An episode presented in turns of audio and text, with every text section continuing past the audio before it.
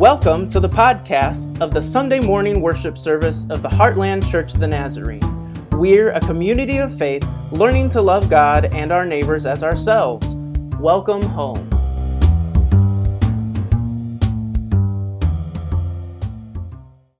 Okay, today's sermon text is from Matthew 5 21 through 32. The passage will be on the screen for you, or if you like, please turn to Matthew in your Bible.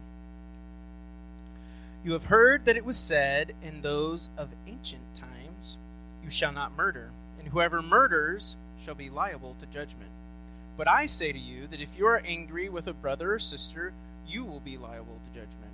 And if you insult a brother or sister, you will be liable to the council. And if you say, You fool, you will be liable to the hell of fire.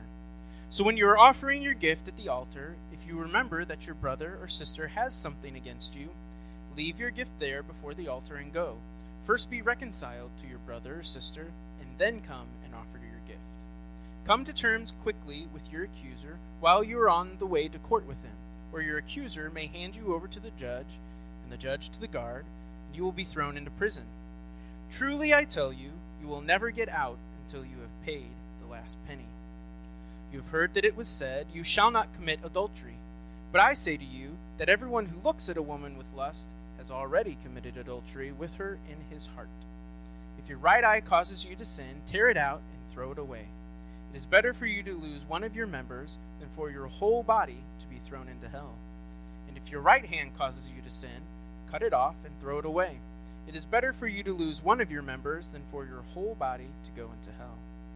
It was, it was also said, Whoever divorces his wife, let him give her a certificate of divorce. But I say to you that anyone who divorces his wife, except on the ground of unchastity, causes her to commit adultery. And whoever marries a divorced woman commits adultery. Thank you, Sam. Uh, that's the word of the Lord. I want to say two things before we before we start. One, um, I do encourage you the the pancake dinner for the for the Rock. Uh, there are four churches that that help make the Rock happen, and uh, we don't have a lot of budget money to allocate towards this ministry. And so it kind of runs on uh, volunteers and things like that. So uh, your participation in the pancake dinner, either uh, to come and eat some pancakes and donate a little bit of money, goes a long way in helping us to continue uh, that really important ministry uh, to our community. Um, the second thing is the Lenten lunch is also a good way to, to kind of, um, I know realize, everybody can't do it, but if you've got the time, uh, to participate in the larger faith uh, community of our of our town, uh, to gather with Christians from other traditions and to share a meal and uh, to hear a little bit of uh, from the a word from the Lord. So it's we're going to be talking about the Lord's Prayer this this year, um, and I'll get to speak one of the weeks, and we're responsible for bringing the meal, and but that's not till later in March for us anyway. Um, so if you're interested in helping with that and, and helping prepare some food, let me know.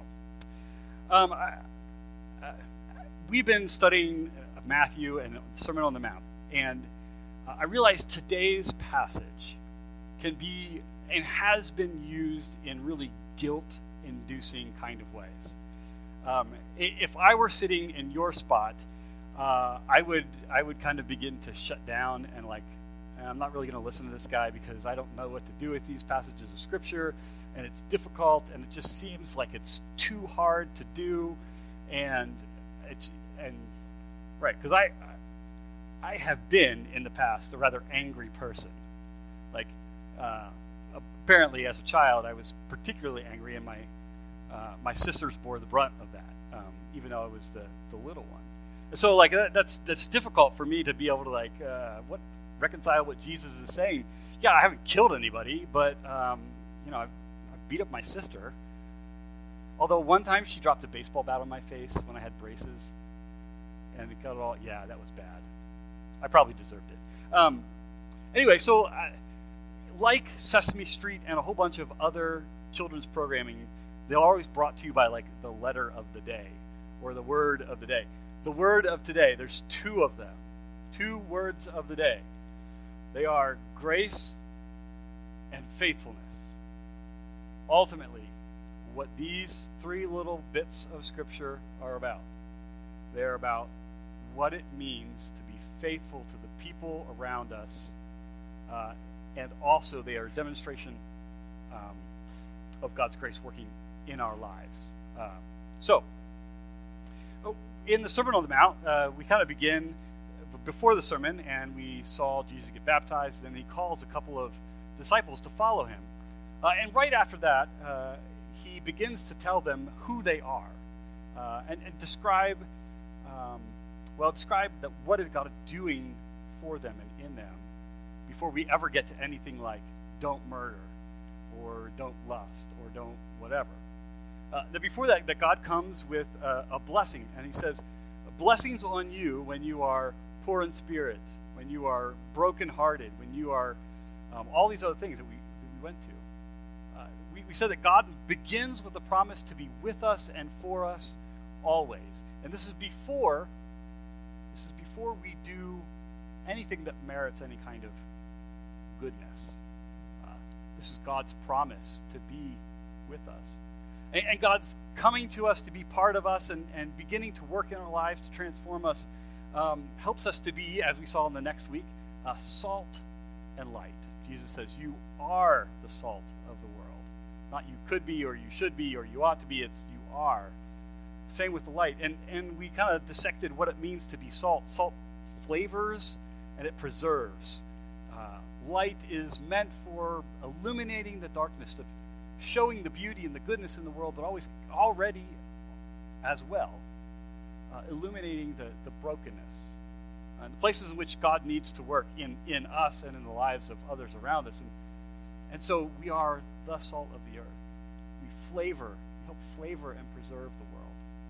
We help to bring light and life into the places where we go. This is the reason the church exists. This is our calling. This is who we are. So we have a, promise from God. We're, we're been called first. We have a promise of God's faithfulness to us at the very beginning. We've got telling us what our job is to do, be salt and light. And now we kind of get some ways in which we might do those things. Uh, I said at the beginning of, of this um, a couple weeks ago that uh, we'll be tempted, like I said, to kind of turn this off because it seems hard or impractical or it's just difficult. I think if we if we latch on to those first two things, first two movements, that we are called and that we have been promised that God is with us and for us always. Then when we read these passages of Scripture, we can say, um, God is with me. I'm not going to be perfect, but I'm going to do all that I can through God's Spirit working in my life, His grace empowering me to, to grow and to be more faithful. Um, it, we're going to, it starts uh, with, uh, let me see here. Starts with Jesus saying this You have heard that it was said to people of old, and this is my like paraphrase uh, You shall not kill and whoever kills uh, will have to face judgment. So, well, we'll stop right there for a second. Um, one of the things that God's people were all about was the law, right? Uh, they had received the law from, from God. Moses received that at the at the uh, Mount Sinai when after Egypt uh, Israel came up out of Egypt, and uh, they had added on to it though too. And, and by the time we reached Jesus' day, there there were lots of interpretations of what it meant to follow God's laws, but they had, they had also made all of these other rules and laws that you had to follow. And, and they thought that if they followed the law fully, that uh, God would send his Messiah and they would be restored as a nation uh, and salvation would come to them. Uh, but I think we, well, that's not what happens because we're never going to be able to fulfill the law fully. In fact, Jesus says, um, he, he's not coming to take away the law, but to, to fill it full, to help us truly understand what it means to be followers of God, what it truly means to be God's people in a broken world. Um, and so he starts out. You've heard it said that it was said. You've heard that it was said. Um, and he's saying, all your life, you have gone to either the temple or to the synagogue, depending on where people lived. And Matthew's gospel is one of the most Jewish ones, and so he's he's talking to a whole bunch of people that are spread around the known world at the time. Uh, you've spent your whole time learning the law of God. Uh, you've heard it said, but sometimes, Jesus is saying, your teachers got it wrong. Now, I don't. Have you ever had this happen? Where, and, maybe as you go from like elementary school to high school or from high school to college, um, you encounter a teacher who, who teaches something or you read something in the book and you're like, that's not how Miss Brown told me it was. You know, I don't know, pilgrims maybe. Uh, like that's just that's not. I don't think that's right. And your teacher might say, uh, "You've heard it said. You've heard it said, but I say to you." And it comes from a, place of greater authority because I don't know in public education maybe the teachers are more educated at the elder levels. I don't I don't know how it works. Certainly, moving from from high school to college, there's there's a different level of education, right? In, in the people instruct you. And it's coming from a, a place of greater authority. And, and so, um, one of the things that we have to pay attention to in this statement, and Jesus is going to, to use this statement quite often as we go forward. Um, uh, yeah, yeah, okay. Going forward. He says, But I say to you, whoever remains angry with a brother or sister will have to face judgment.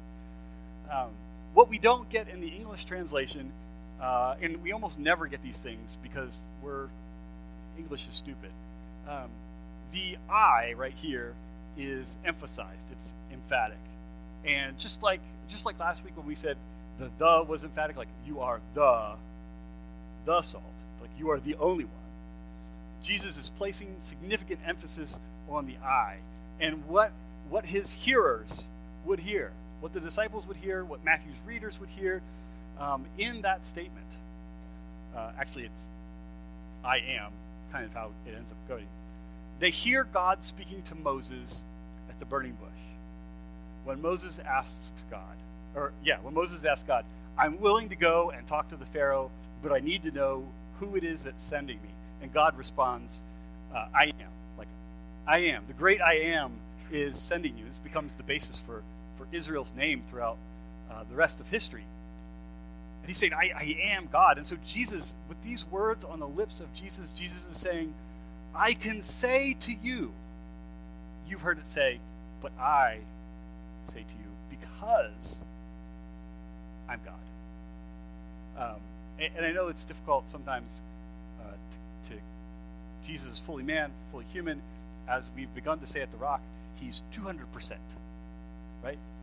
He's 100%, he's 100% Jesus, and he's 100% uh, human, he's 100% God.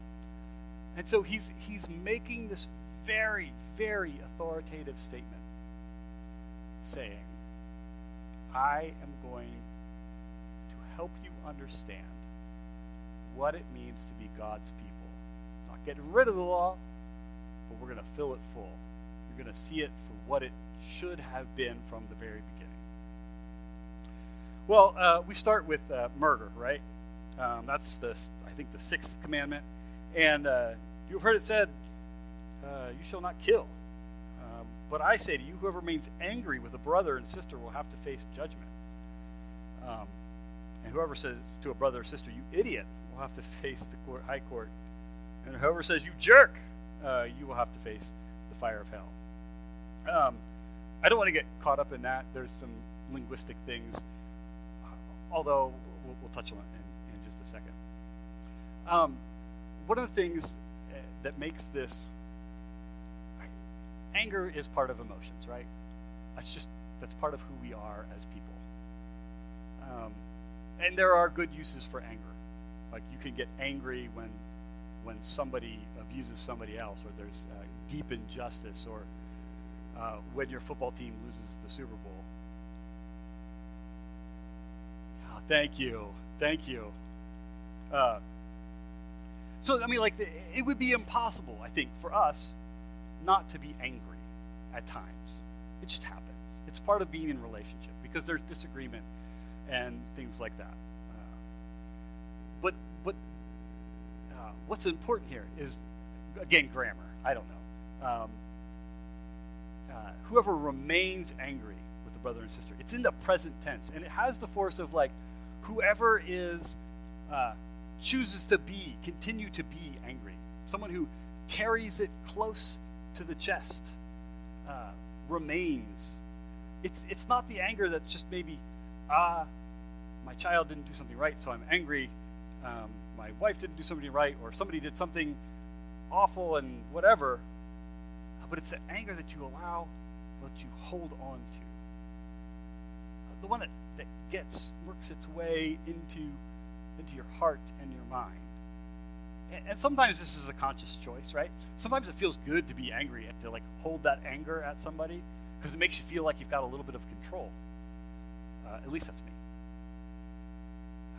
But this is this is what Jesus is saying. He's saying, I, I don't I don't just want you not to kill people. I want you not to harbor anger and resentment towards people. Uh, and, and the reason I think he ends up saying these things about you fool and you idiot is because when, when we when we harbor that anger, it always ends up coming out in some kind of way. Right? Maybe maybe in some cases it ends up in murder. I think more often it ends up in uh, tearing some other person down. Maybe not even the person who uh, is the object of your anger, just someone who gets in your way as collateral damage.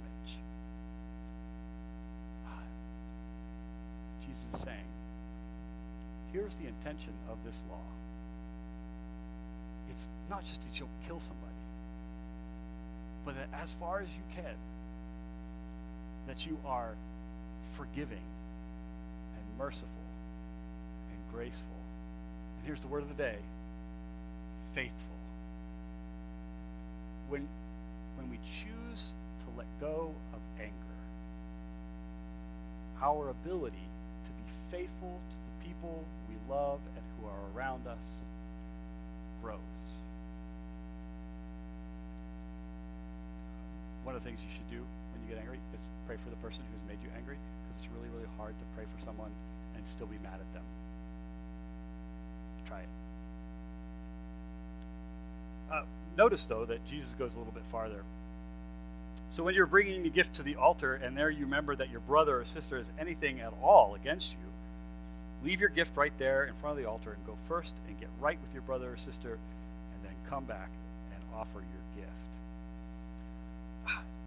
I think I think so much anger and worship are thrown together in this passage. I think not only does anger inhibit your ability to be faithful and graceful towards other people, it severely limits your ability to enter into worship. We say all around, all, all the time around here, we're, we're learning to love God with all of our heart and to love our neighbor as, our, uh, as ourselves. I don't know that you can love God without loving other people. Actually, I'm convinced of it. You can't. When we are angry, when we hold that, when we hold that anger and let it fester and build the resentment and lash out, we are we are breaking not only the relationship that we have with each other, we are breaking the relationships relationship that we have with God. Now, I think we would say, I think we would say, okay, I come to worship, I get my Jesus fill, and then I then I can go out and forgive. But that's not what Jesus responds uh, tells us to do here. He's like, uh, the person you have wronged, and this can go both ways. I think I've always read it as the person who has something against you, um, who's done something to you. But I think it's it's not just that. I think it's uh, the person that you have wronged as well. Uh, the reconciliation is supposed to happen. The forgiveness is supposed to happen before we worship. Before we come into the presence of God, as much as we can, we're to try to let that go to make things right. Now, I realize that there's anger you may have from people who are nowhere near and maybe they're dead, and there's just no way that you can reconcile personally with them, like Jesus is saying here. But I think there is, and even if you can't let it all go, that when you enter into worship, which isn't just here, right? Um, that we might say, I'm angry, help my anger. Um, anyway, that's uh, Jesus wants us to go and to reconcile. He, he wants us to understand uh, that being the people of God is about forgiveness, about letting go of the anger that we might have. Kind of deeply personal stuff here. Uh, and we can't forget the, the connection between worship uh, and, and anger. Um, let's go for. The next little section. You have heard that it was said, You shall not commit adultery. Uh, but I say to, to you that anyone who is looking at another person in lust after him or her has already committed adultery in their heart. Now, this one's a really tough one, right? Really, really tough, I think. Um, again, another one of the Ten Commandments. Uh, again, that you've heard it said all of your life. Um, but I say to you, I'm God. I can make this assertion. It's not just. It's not just that I don't want you to not be unfaithful to your your partner. Uh, it's that I want you to be even even more faithful. Uh, let's unpack this just just a little bit. Uh, in the same way that, that anger is a natural feeling, right? You get angry. Uh, so is sexual desire, right? It, it's it's part of who we are as people, and that's not wrong. Um, it, it's tied in with our commandment, our uh, command to go forth and to be to, to be uh, fruitful and multiply. Um, and it would be impossible, I think, to walk around the world every day and not notice the, the beautiful people who are around us. But in the same way as anger, like this thing that you might nurture, that you might hold, that God is really talking about, I think that, that lust is this way as well. Uh, that it is that it is what you do when you when you might linger too too long. by the way, I think in my growing up, this was always something that was only ever directed at men. Uh, I'm not a woman, so I can't say for sure. Um, but if statistics are things, if they're right, um, things like pornography are, are not just the sole domain domain think it's fairly split between men and women as far as people who view those types of things. It is the, the lingering. And, and part of what makes lust hard, well, part of what makes it uh, sinful, is the fact that, that in doing that, you devalue the other person. You make them not just, not, you, in your own mind, in your own eyes, you strip them of their, their status as beloved creatures of God, as, as children of God who are, who are loved and who God has saved and is restoring, and you make them something to be used only for your own, uh, uh, well, they're an object. It doesn't matter that they're, they're people. I think does something to us, perhaps. I think anger may be the same way. It's hard to love people if we think they're things and not actually people.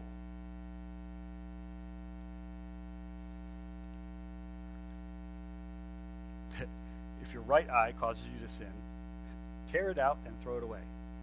It's better for you to lose your members, one of your members, than uh, for your whole body to be thrown into hell. And if your right eye causes you to sin, cut it off and throw it uh, away from you. It is better for you uh, to lose one of your members than for your whole body to go uh, into hell. I don't know if I've said this before. I worked with a lady who the rumor was that she took this commandment very literally. And it, it's probably untrue but she didn't have one eye. And so that rumor spread. I don't know. I, I say that to think I don't I don't think that uh, I don't think that this is what Jesus is really telling us to do. I, I don't think Jesus wants you to chop off your hand or to gouge out your eye or to cut out your tongue or whatever. I, I do think that what Jesus is saying is that these things, lust and anger specifically, they're important, that your response to them needs to be decisive. And it might even be just a little bit painful to reorder the way that you way that you view anger and you view other people. This this is a tough one, right? But I think again, I think Jesus would tie this to worship as well.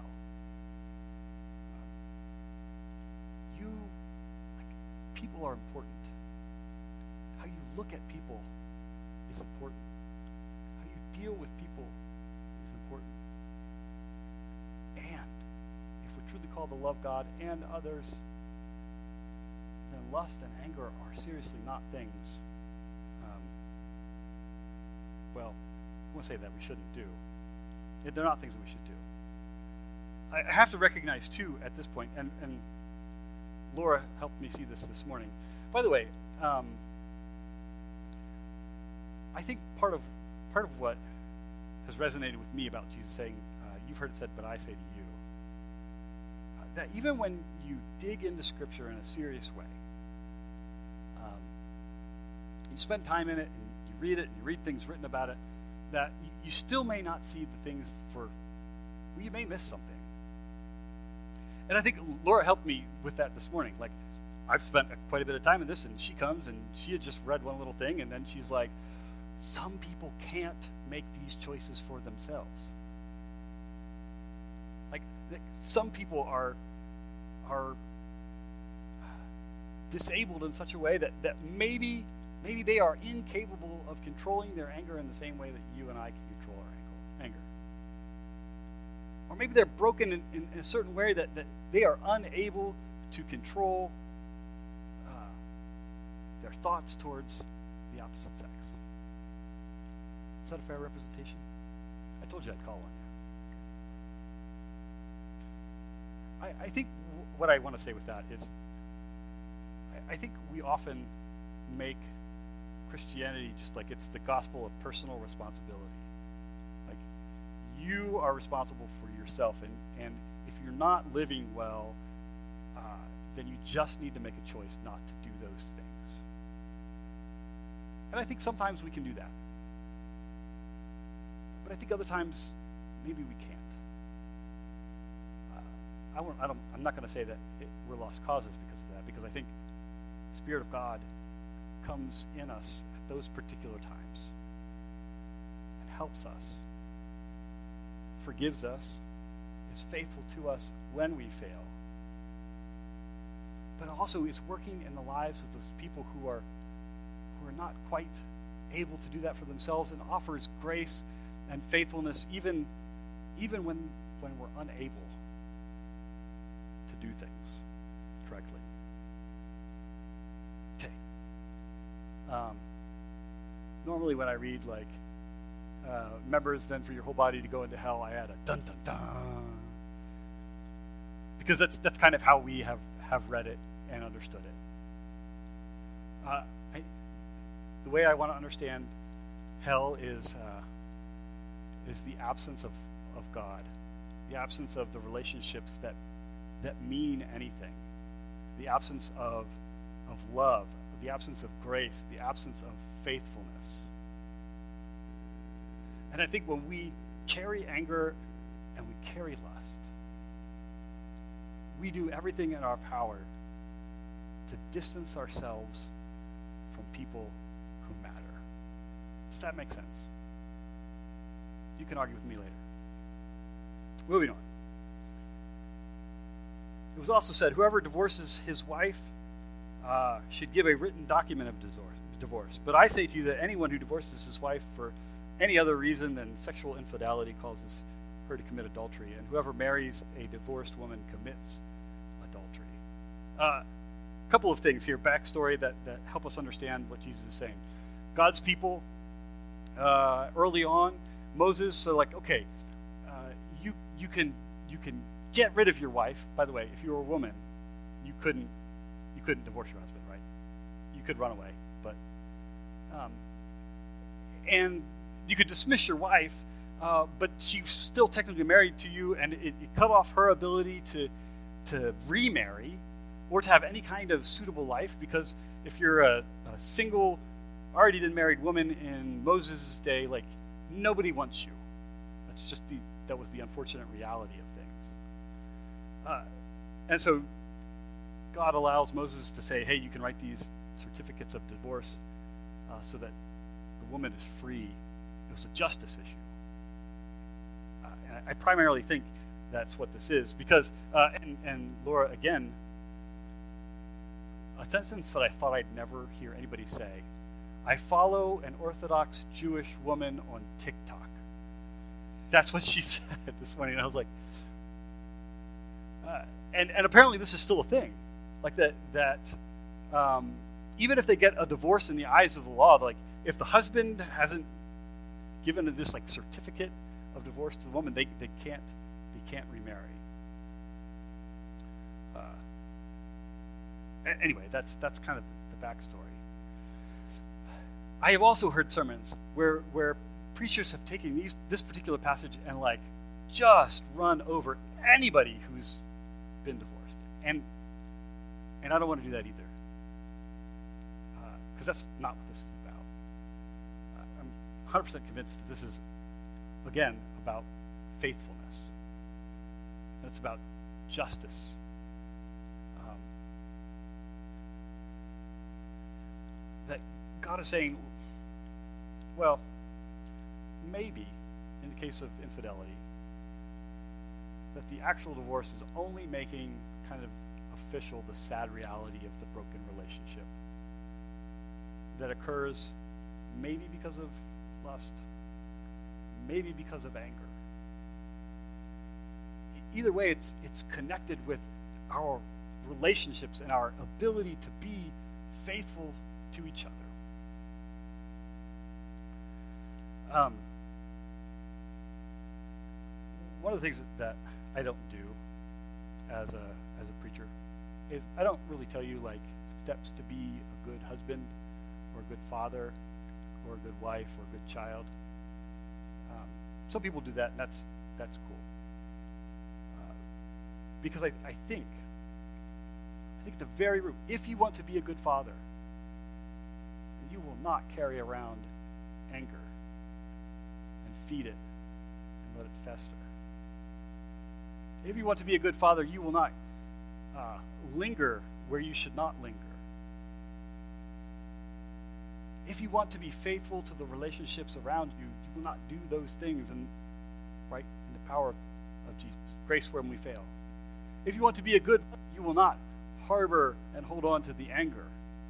You will not linger where you should not linger. If you want to be a good husband and wife, same goes. The, the key, it's not magic. I don't think it automatically happens when we give ourselves to God in this way.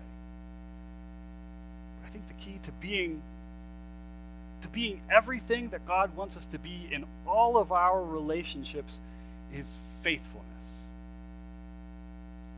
and the absence of festering anger, the absence of, of viewing other people as objects. Now, I, w- I want to expand lust to be more than just the sexual, right? I think it's, we do this for all kinds of things things, money, power.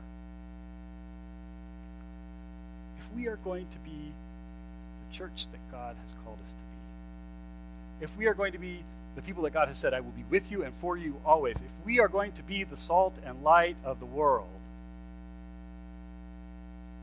then we have to be faithful. We have to be faithful to each other. We have to be faithful to our family. We have to be faithful to our neighborhood. We have to be faithful to the other churches in our community. we have to be faithful to our, our town, to our state, to our country, in the very best ways that means. Anyway, I think that's what I have today. I'm sorry if it was hard and if it if it seems impossible. But the other word of the day was grace, right? We will not do these things all well all the time. But God is faithful. And the person sitting beside you, hopefully, as a brother and sister in Christ, is faithful as well. And we only ever learn how to not be angry in the way that Jesus wants us and, and, and to let go of lust of all things if we do it together. let's pray.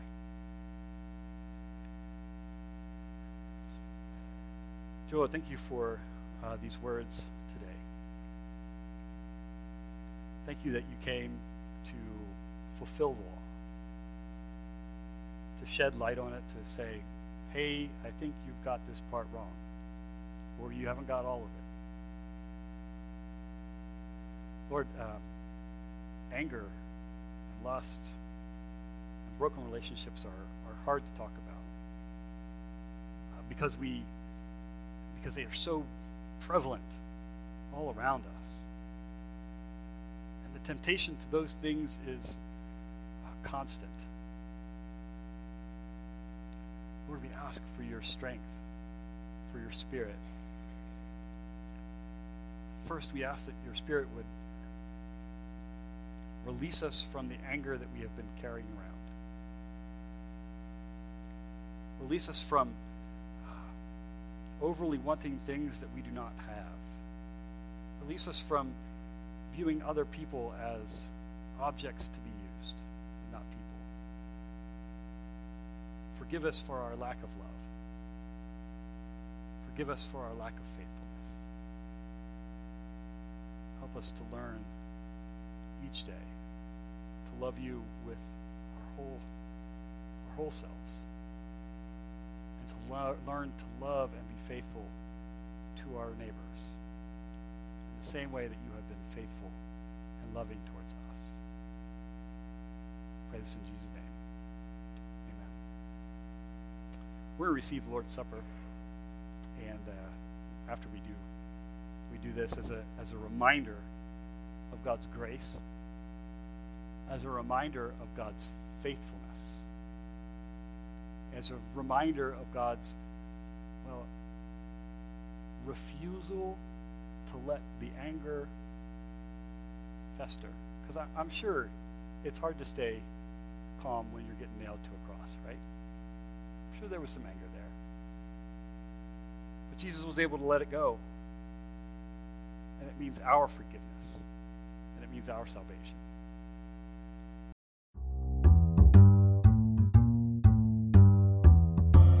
Thank you for listening to our Sunday morning worship service.